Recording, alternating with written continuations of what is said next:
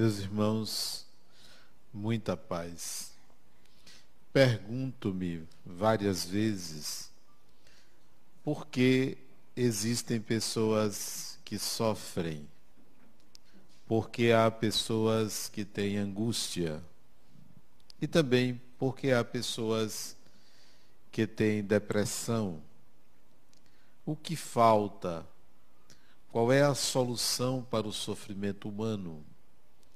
Qual é a solução para a angústia e para a depressão?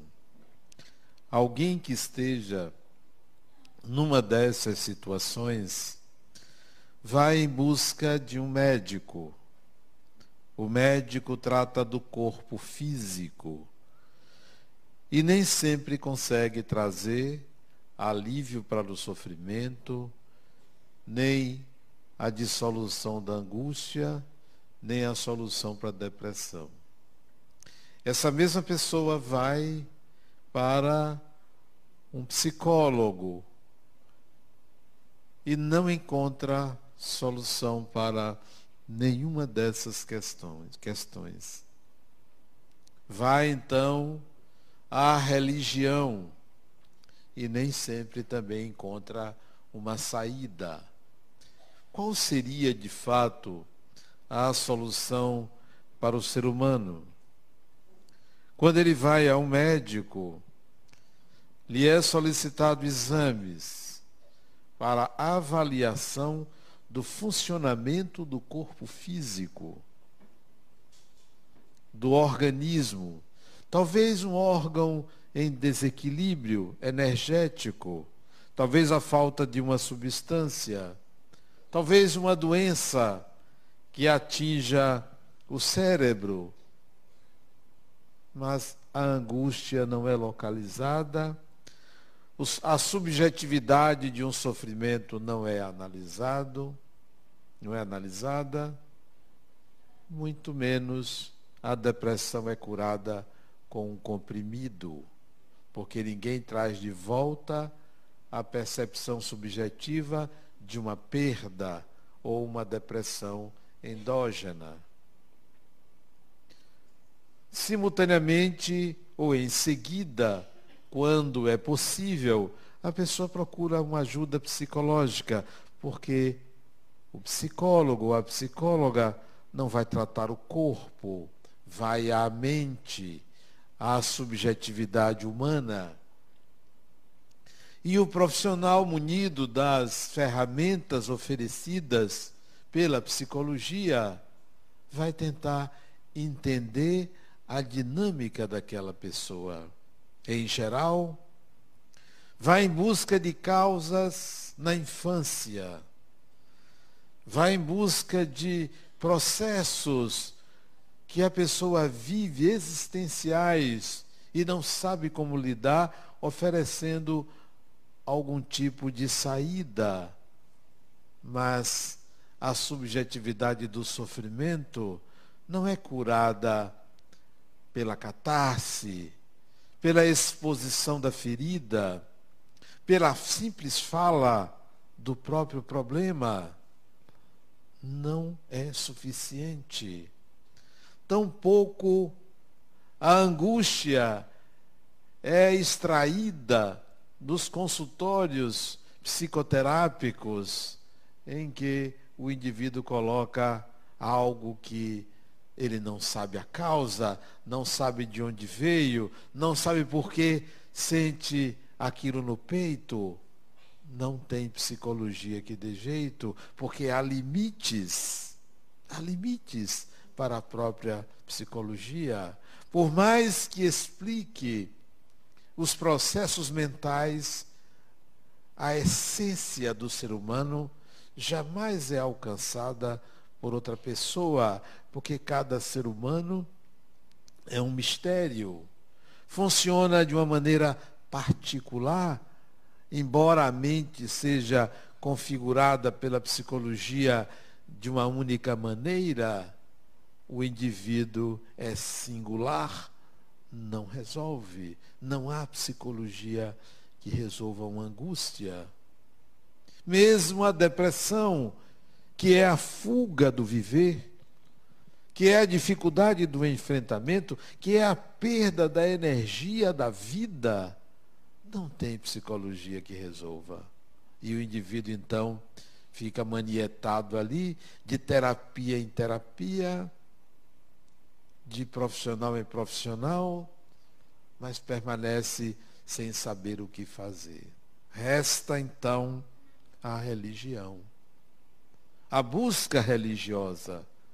De alguma maneira, o indivíduo quer retirar aquele sofrimento, aquela angústia, porque as religiões oferecem um consolo, uma salvação, uma saída para depois da morte. E diz: Você está assim porque você pecou, porque você errou. Induz a culpa para oferecer a salvação. A crença, a fé, não resolve, porque esta fé que tenta superficialmente analisar a angústia humana, tornando o ser humano o culpado pela sua angústia, não lhe retira do sofrimento, sequer da depressão.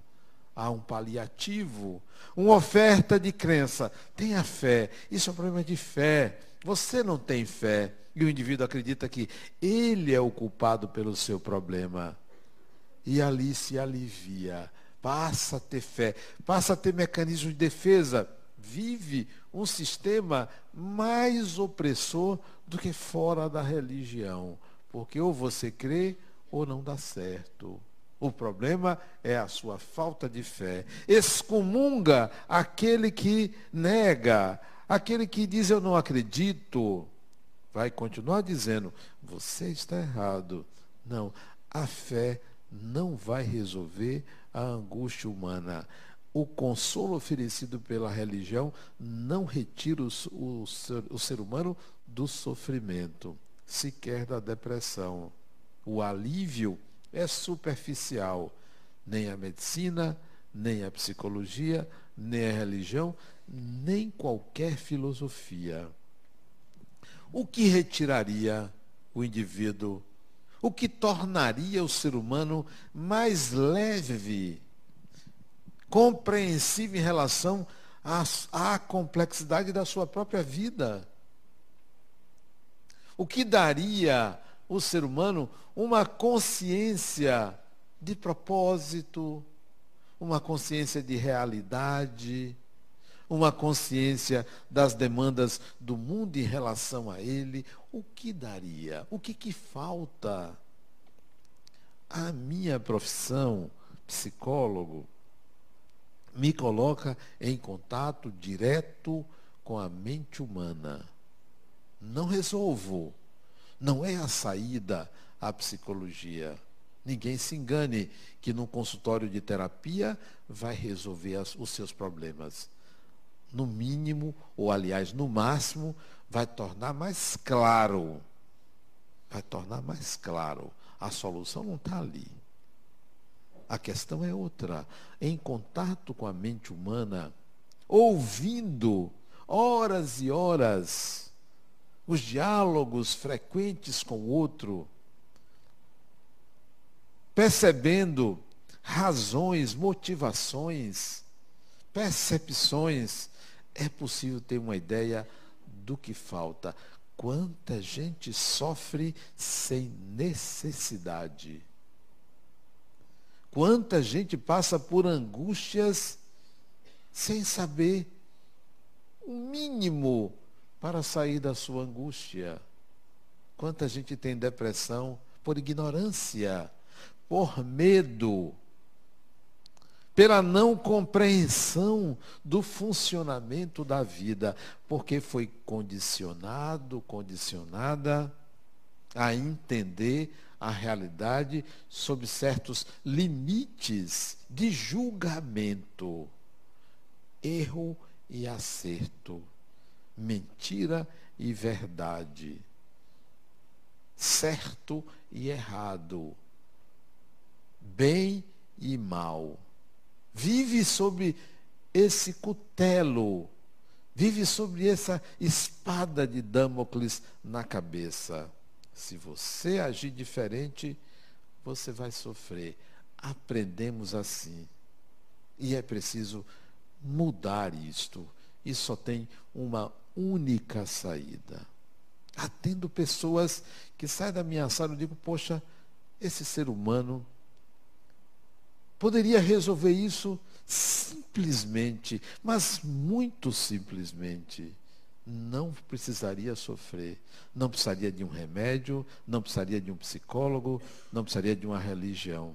Bastava a compreensão da vida, compreender a vida. Nada daquilo que você imagina que a vida é corresponde à realidade. Você foi colocado dentro de uma sala toda de vidro para olhar a realidade, só que o vidro está embaçado e você vê tudo turvo. Pensando que o erro está em você, basta limpar o vidro e você vai enxergar melhor. É simples. O que falta? Várias pessoas eu ouço, eu não sou feliz. Tenho tudo, mas eu não sou feliz. Nada me falta, mas eu não sou feliz. Quando, como vejo pessoas que poderiam resolver problemas sérios, problemas graves, poderiam resolver com uma outra visão. A maioria de nós transforma um problema em algo maior do que a própria pessoa. Uma pessoa tem problemas, mas nós fazemos com que os problemas nos tenham dominam a gente. Não consegue pensar em outra coisa. Adenal, não me sai da cabeça isso, porque você não tem a propriedade de você. Falta você a propriedade. Eu sou proprietário de mim. Como vou permitir que um pensamento me escravize? Aí você diz, ah, mas é porque não é você. Eu não consigo deixar de pensar. Olha, faça o seguinte: transforme o pensamento numa pessoa. Você não está com pensamento fixo em determinada pessoa, porque acha que ama, ou até porque odeia. Faça o seguinte: transforme isso num ser humano. O seu pensamento é uma pessoa. Descreva ela para mim. Em frente, dialogue com o seu pensamento dê vida ao que é apenas mental, traga para a realidade e dialogue. Resolva em frente. A questão é que você pensa que o problema está lá fora. Não, é você que vai resolver, porque o que cabe na sua mente é menor do que você. Nós pensamos que o universo é enorme, pois para Adenauer o universo cabe na minha mente, então ele é pequeno para mim. Só é grande o que não cabe na minha mente. E a única coisa que não cabe na minha mente, só isto, a única coisa que é algo totalmente incompreensível a mim, chamado Deus. É a única coisa que não cabe na minha mente. Porque o mais, tudo mais, cabe na minha mente. Então, eu, portanto, você, eu sou maior do que tudo que cabe na minha mente. Tudo, absolutamente tudo. Só não Deus. Porque Deus, para mim, é uma incógnita. É uma incógnita. Eu não sei o que é. Sei que existe, mas eu não sei o que é. Não cabe na minha mente, porque Deus é incompreensível a mim. Se a vocês é compreensível, parabéns, porque para mim é totalmente incompreensível, absurdo até, paradoxal, totalmente paradoxal. Não cabe na minha mente. Mas tudo mais, um problema, um câncer, uma morte, uma perda, alguém fazendo isso, alguém fazendo aquilo, alguém me roubando, alguém. Tudo isso cabe na minha mente, não é maior do que eu, porque eu vou me perguntar a tudo que vem à minha mente: para que isso vem a mim? Para que isso está na minha vida? absolutamente jamais será maior do que eu. Começa por aí. Se você considerar, como eu considero, inadmissível algo diferente disso, se você se considerar espírito imortal, e esta é a saída para o sofrimento, para a angústia, para a depressão ou para qualquer outra situação aversiva ao ser humano, se você se considerar espírito imortal, isso tem que ter consequências sérias para você. Mas se você simplesmente acredita nisto, isso não tem valor. Porque é crença. Se você ainda fica na dúvida, será que existe, será que não existe? Isso não tem valor. Isso não vai lhe levar a lugar nenhum. E se você chegar à conclusão que, ah, eu acredito, isso não tem valor. Isso só terá valor no dia que você disser, eu sou um espírito imortal. E se você disser isso, você tem que arcar com as consequências disso, porque aí sim as consequências serão graves, importantes, sérias, fundamentais para uma mudança na própria existência, na própria vida, porque não é possível explicar a realidade, não é possível sair da angústia se você não tomar consciência disso. É sério. Então, a consciência da imortalidade é o ponto de partida. Ponto de partida. Você pode me perguntar, mas Adenauer, como é que eu saio da crença para a consciência? Qual é o primeiro passo? Aí nós entramos na questão da terapia. Não a terapia de um consultório. É preciso que você entre em terapia. Você com você mesmo. Terapia significa a cura de si mesmo, a autoterapia, a psicoterapia do espírito que você é. Só assim você vai fazer a passagem da crença para a consciência. Porque esse foi o processo que eu fiz. Primeiro, primeira coisa, eu tenho que encarar a minha realidade pessoal. Eu não vou me esconder mais de mim mesmo. Eu não vou ficar a todo momento dizendo para mim mesmo que eu sou bom ou que eu tenho que ser bom. Eu vou sair do julgamento da minha pessoa. Não vou me julgar. Se meu ato ferir a alguém, se meu ato tiver consequências negativas, eu vou modificá-lo mediante o resultante dele.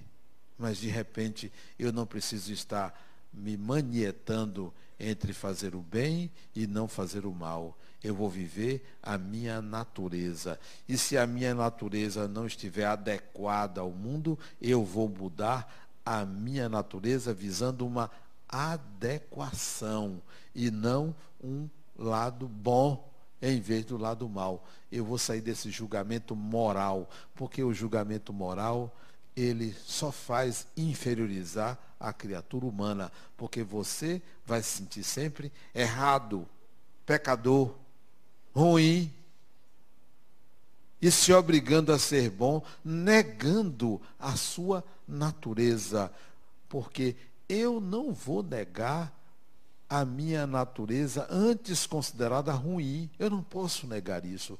Eu estou falando para mim mesmo. Eu posso negar para alguém, porque as pessoas não têm, não merecem o meu lado ruim. Mas a mim mesmo negar, não posso. E não posso admitir que eu deva por meia dúzia de práticas religiosas, eliminar o meu lado ruim. Ele existe, ele é real. Eu vou assumir a minha natureza. Eu vou assumir. Isto é moderno. Isto é atualidade. Porque no passado, não, você não pode assumir isso, não. porque você é a imagem e semelhança de Deus. Adenauer não é a imagem e semelhança de Deus, porque Adenauer não sabe o que é Deus. Eu não posso admitir que eu seja a imagem e semelhança de Deus. Isto é um preceito bíblico. Não é uma verdade para mim, porque a verdade para mim é algo que nasce de dentro de mim e não porque eu li em algum lugar. Não. A imortalidade só é uma verdade para mim porque ela nasceu de dentro de mim. Não é porque eu li, não é porque está escrito, não é porque alguém afirmou, não é porque uma autoridade disse, não é porque um cientista provou, não é porque um iluminado falou. Não, ela tem que brotar de dentro de mim. A verdade é única, é aquela que brota de dentro de você. Então, eu vou assumir minha natureza. Isto é atual. Isto é século 21, porque antes você não poderia assumir. Quem não se assume em todos os sentidos, quem não se assume se esconde de si mesmo. E eu não estou me referindo só à questão da imortalidade, não. A tudo. O ser humano tem que ser quem ele é, porque ele tem direito a ser quem ele é e pagar o preço por ser quem ele é na sociedade. Então você quer começar? Comece a sair desse maniqueísmo de bem e mal, nessa questão chamada de moral. Você tem que saber quem você é. Bom, isso se chama, numa linguagem psicológica, integrar a própria sombra. Sim, todos nós temos uma sombra. O que é sombra? É o lado oculto da nossa personalidade. É o lado negado da nossa personalidade. Isso significa não mais terceirizar o mal. Ah, foi você, a culpa é sua, foi fulano. Se fulano não tivesse feito isso, eu não estaria assim. Acabe com isso, porque isso é infantil.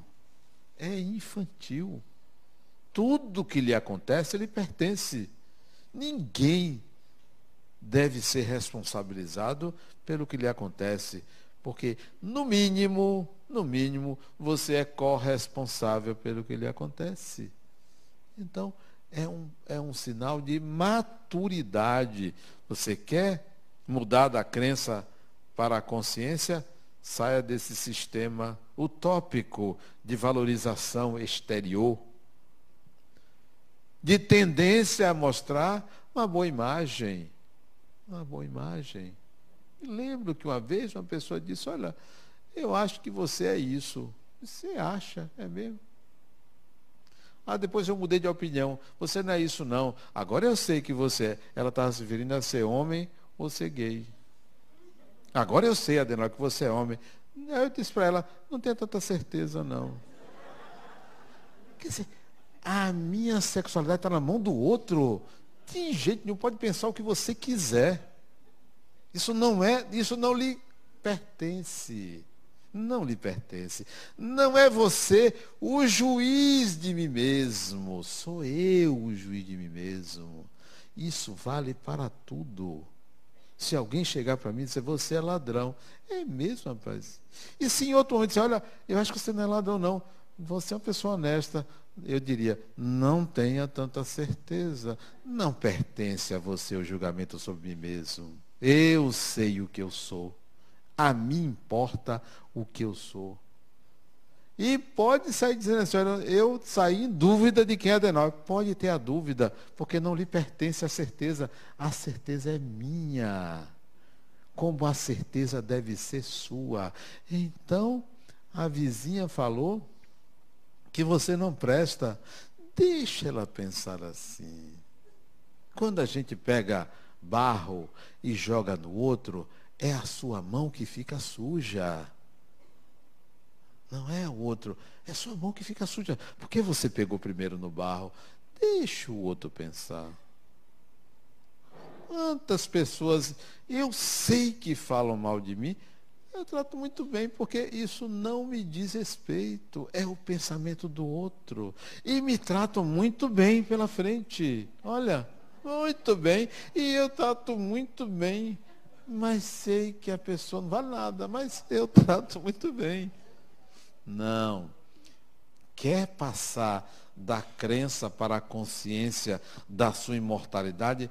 Comece a sair desses sistemas infantis de julgamento do outro. É você. Você é o centro do seu universo. Sem que isso seja egoísmo. O nome disso é egocentrismo. Cada ser humano tem um ego, cada ser humano é o centro do seu próprio universo. Em segundo lugar, primeiro é a sombra, e chama-se sombra, saia dos julgamentos morais a respeito de si e dos outros. Segundo, elimine a culpa. Eu escrevi um livro chamado Felicidade sem culpa. Não me sinto culpado por nada, nem pelos erros que eu cometi. Olha, coisa fantástica. Matei, não sinto culpado não. Roubei, não sinto culpado não. Fiz, não, por nada. E tem gente que acha que no passado fez coisa errada e se sente culpado no presente. Isso é causa de sofrimento. Isso é causa de obsessão. Isso é causa de depressão. Não, não se sinta culpado por nada. Se declare ignorante.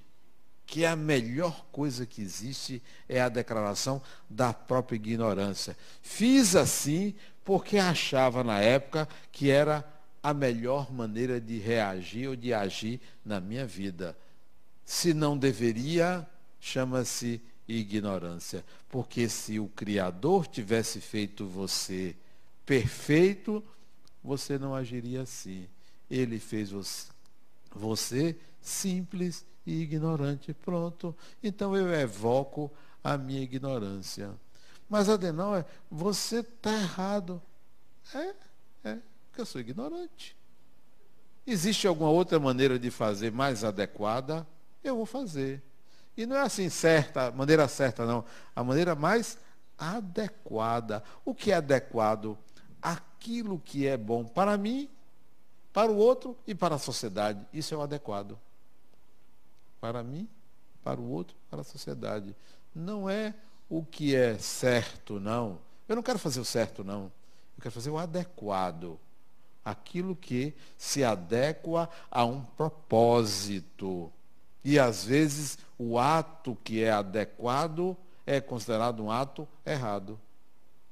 Às vezes o ato que é considerado inadequado é o certo. Então eu não me pauto pelo certo nem pelo errado. Portanto, eu não tenho culpa pelo que é considerado feito errado, pelo que é considerado um mal, não tenho culpa. Uma vez, dois espíritos chegaram para mim e disseram, não, eu vou lhe perseguir, porque você fez isso e isso com a gente no passado. Fiz, porque você mereceu. Oh, veja se eu vou ficar, me desculpe, me perdoe, não lembro. É falso. Meu irmãozinho, me perdoe. De jeito nenhum. Você só tem o que você merece. Se eu agir assim é porque você merecia. Se eu agir, porque eu tenho certeza. Não lembro. E se fiz era por ignorância. Hoje não faria.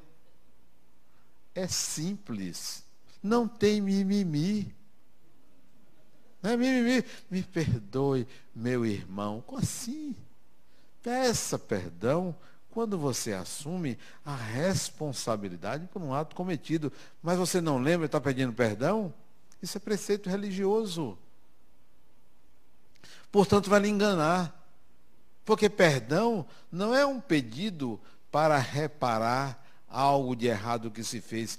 Perdão é a consciência de algo feito que poderia ser desfeito, que poderia ser diferente. Não, eu não peço perdão se eu não me lembro eu piso no pé de uma pessoa, eu peço desculpas, porque eu pisei, eu sinto que pisei.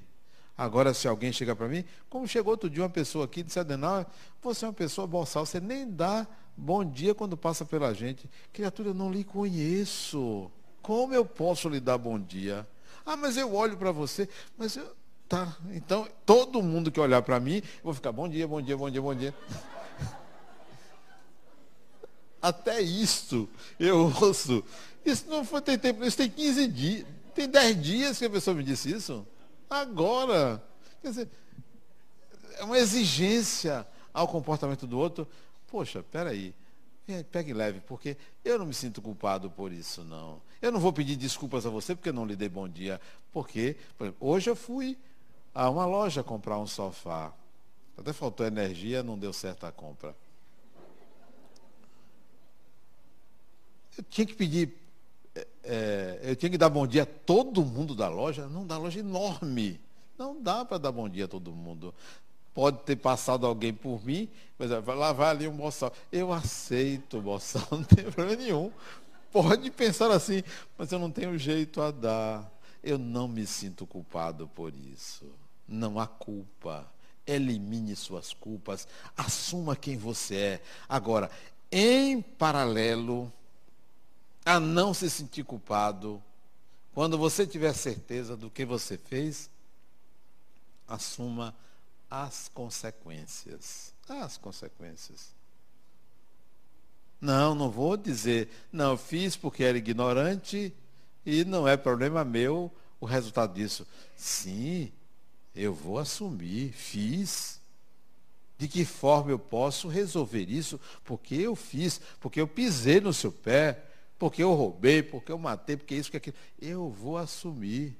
Pode me perguntar, você faz isso? Faço, eu assumo.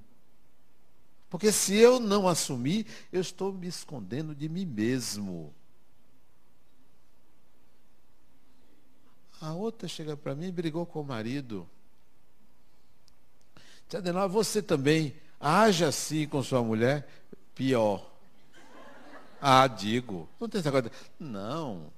Não vou devolver a pergunta. Você não perguntou? Quer saber? Quer saber? É pior. Isso é um absurdo, porque a pergunta dela foi se eu lavava louça em casa. De jeito nenhum. Eu não tenho jeito para isso. Tá vendo? Isso é machismo seu. Não tem jeito. Eu até já tentei.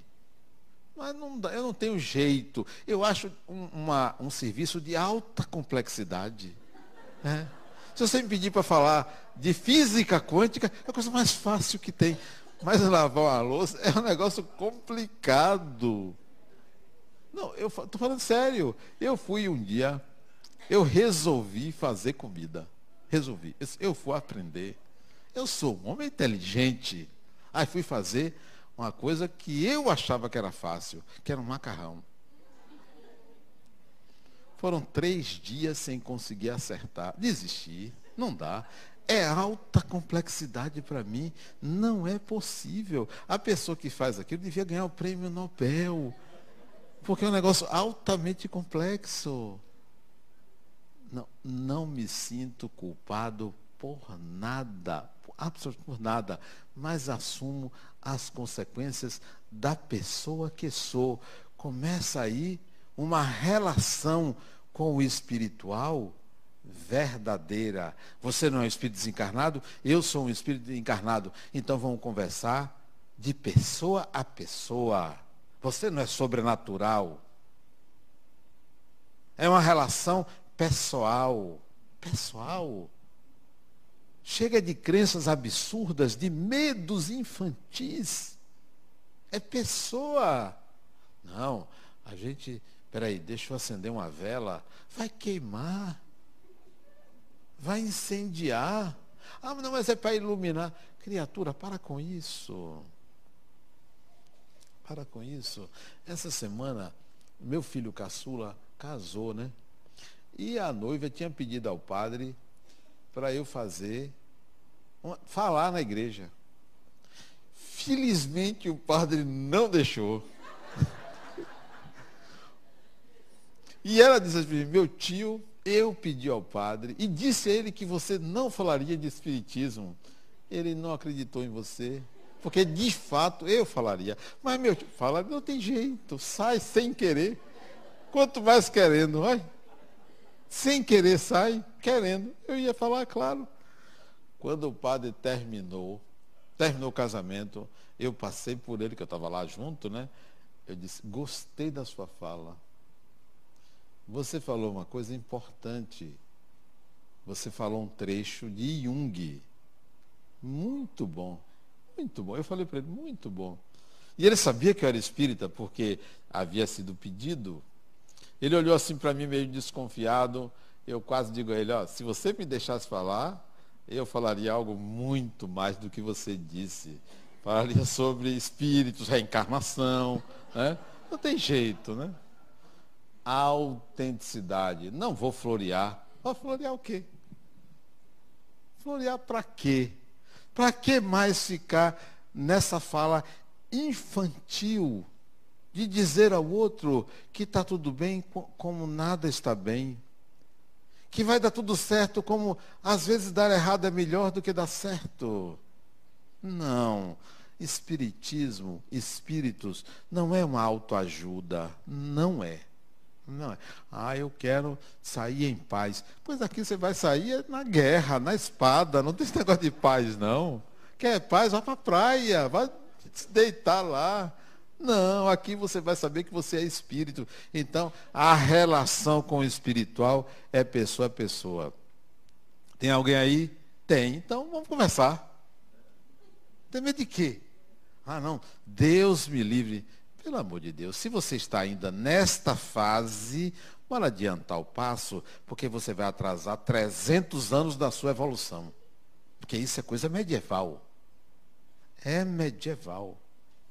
Você assiste certas pregações medievais, em que o indivíduo pega, lê um capítulo, um trecho da Bíblia e aquilo ali norteia a mentalidade coletiva. Meus pêsames a quem está ali sentado dizendo eu acredito, amém, aleluia, ou algo parecido. Não façam isso. Se vocês vieram ao Espiritismo, leve a sério a imortalidade e não precisa ser sacerdote, não precisa sair negando o mundo, porque agora eu sou espírito. O Espiritismo é uma doutrina que trata da origem, do destino dos espíritos e as suas relações com o mundo material. Não tem que fugir da matéria, não tem que negar a matéria, não tem que renegar a vida humana. Vida humana. Porque se você é espírito, você está num corpo, respeite o corpo, não fique imaginando o além. Tem gente que imaginando o além. O além é igual a quem? É igual a quem? Não tem fantasia, não tem anjo alado. Espírito de luz. Espírito de luz é poste. É poste. É poste, poste. Olha lá, tem luz na cabeça assim. Isto era a linguagem arcaica, antiga. Você sabe por que surge a expressão espírito de luz? Porque quando surgiu a ideia da alma, não tinha luz elétrica. Não tinha, todo mundo vivendo na escuridão. Não tinha motor. Não tinha um gerador que ligava de noite. Não tinha. A escuridão começava cedo. Cedo. O ser humano vivia na escuridão, portanto, imaginava uma série de monstros. Para resolver isso, tinha que ter um espírito de luz. Pronto. E hoje tem gente que só vê espírito de luz. Está vendo suas próprias imagens. Não tem espírito de luz. Tem pessoas. Essa é a realidade nua e crua. Tem pessoas. Tem pessoas num corpo físico, tem pessoas fora do corpo físico. Então, elimine essa história de lidar com espíritos como se estivesse lidando com divindades. Ou com inferiores. São pessoas, todo mundo é superior, todo mundo é inferior, porque essas polaridades fazem parte da natureza humana. Você pode encontrar um mais ou menos culto do que outro, um mais ou menos bom do que outro, mas é farinha do mesmo saco, porque é tudo humano. Tudo humano.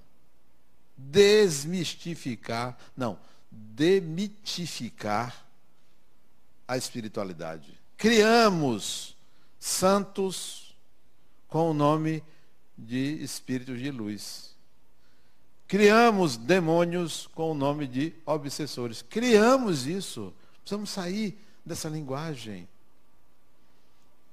Por outro lado, para a passagem da crença para a consciência que é espírito imortal, você precisa se autodeterminar. Autodeterminar. Quem é que manda em você? Sabe qual é a resposta que eu vou dizer que a maioria aqui não dá, e é o que acontece? Quem manda em você é uma crença. Ah, Adenal, eu creio em Deus. Ah, pelo menos isso. Isso é que manda em você. Não, mas eu estou com Jesus. Isso é que manda em você. Não, eu me apego à minha mãe. Isso é que manda em você. Não, eu sigo a, as virtudes, as ideias de meu pai, da minha família, os valores. Que tal você começar a se tornar o mestre de si mesmo? autodeterminação e pague um preço por isto. Os valores que você atribui a Jesus, que tal você desenvolver em você? E não ficar feito discípulo diante de um mestre, sempre nessa posição desconfortável e ser uma pessoa autodeterminada.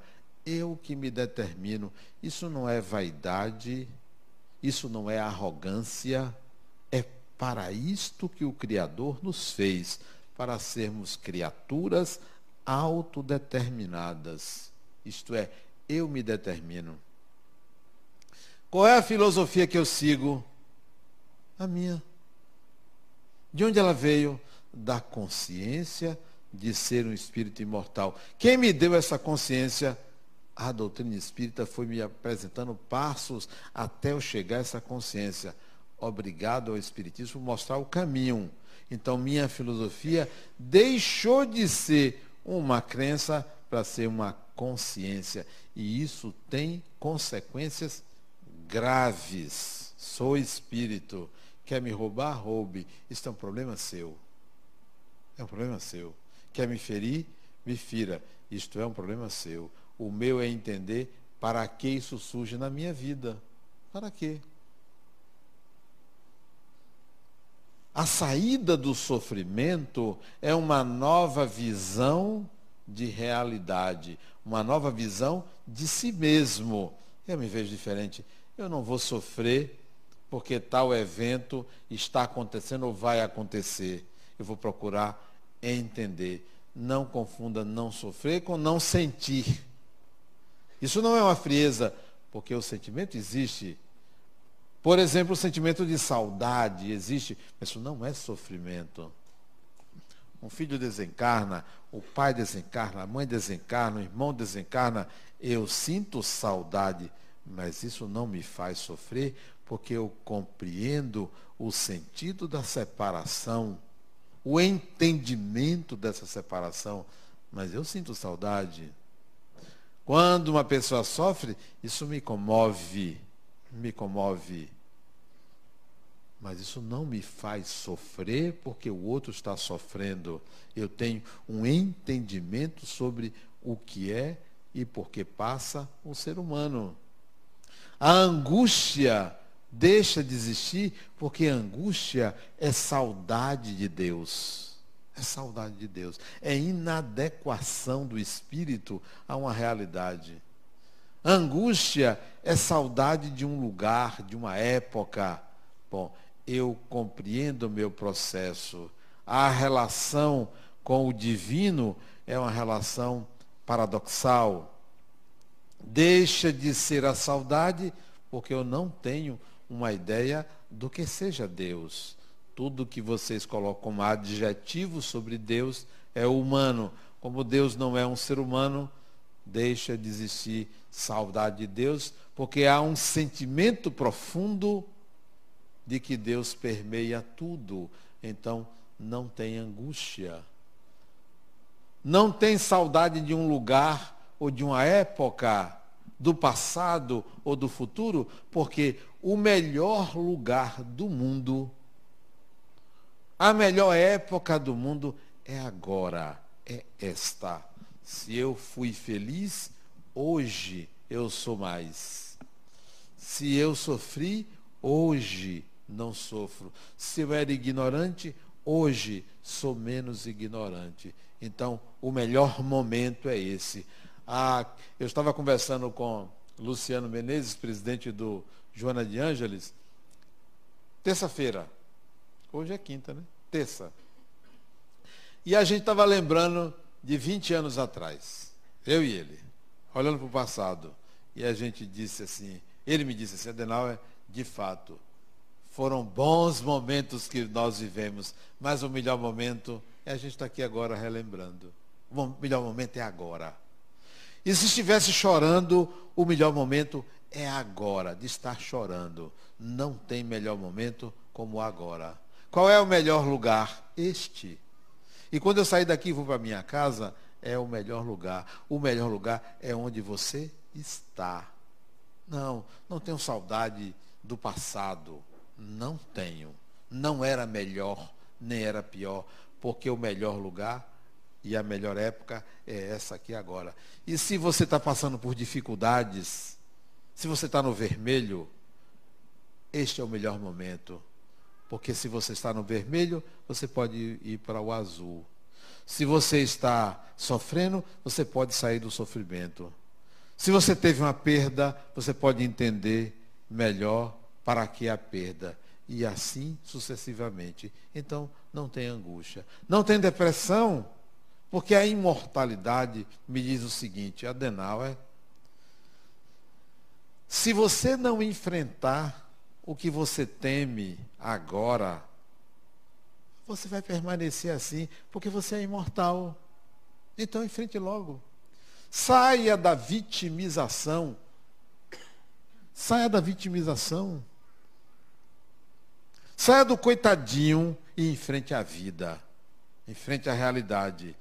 Não tem depressão para quem é, para quem tem consciência de que é um espírito imortal. Não existe depressão. Depressão é fuga do viver. Como o espírito não tem saída, você tem que viver. Ah, mas eu me mato. Vai ter que viver. Amar. O que você fez, você vai ter que viver. Não tem saída. Não tem para onde ir. Tem aquele ditado que diz assim, se ficar, o bicho pega. Se correr, o bicho come. Assim é o espírito. Não tem saída para você.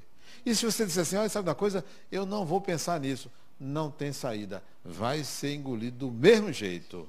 Então, ou então você faz com a maioria, faz, sabe da coisa?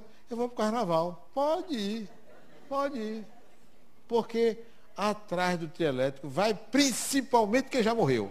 Tá assim, ó. É, é um negócio impressionante. Esse dia eu estava conversando com meu genro. Meu genro é dono de um trio elétrico. Ele é dono de trio elétrico. Ele estava dizendo assim para mim, porque eu estava na festa e estava querendo ir embora da festa do casamento, né? Estava lá todo mundo se divertindo e eu agoniado, porque estava um som de ideia na minha cabeça para eu escrever e eu ali na festa, né? E já estava dando sono, já era dez e meia da noite, eu com sono danado. Eu vou e vim embora. Mas não fui, tinha que ficar lá, né? Aí eu estava conversando com meu genro.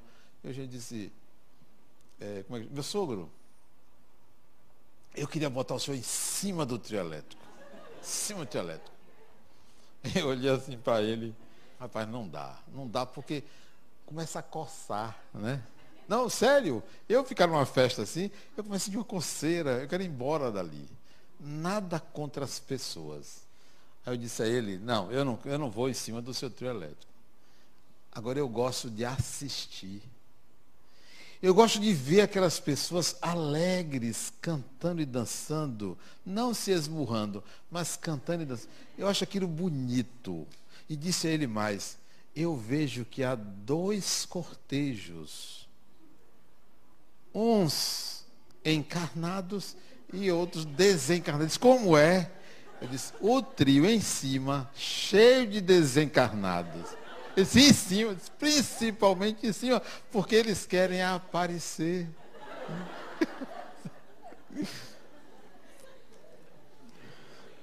Brincadeiras à parte, assuma a sua imortalidade. Assuma isso. Assuma. Isso é a melhor coisa que tem. É a melhor parte da vida. Porque você se desobriga de muita coisa. Você se torna mais leve, porque não é crença. Quando é crença, você tem obrigações. Quando é consciência, você se desobriga. Não, eu não tenho que fazer nada disso, eu sou imortal. Não tenho que estar me ajoelhando, fazendo isso, fazendo aquilo para agradar a Deus. O que, que é isso? Isso é medieval. Assuma a sua imortalidade, porque não tem saída. Você é, eu sou, nós somos espíritos imortais. Muita paz.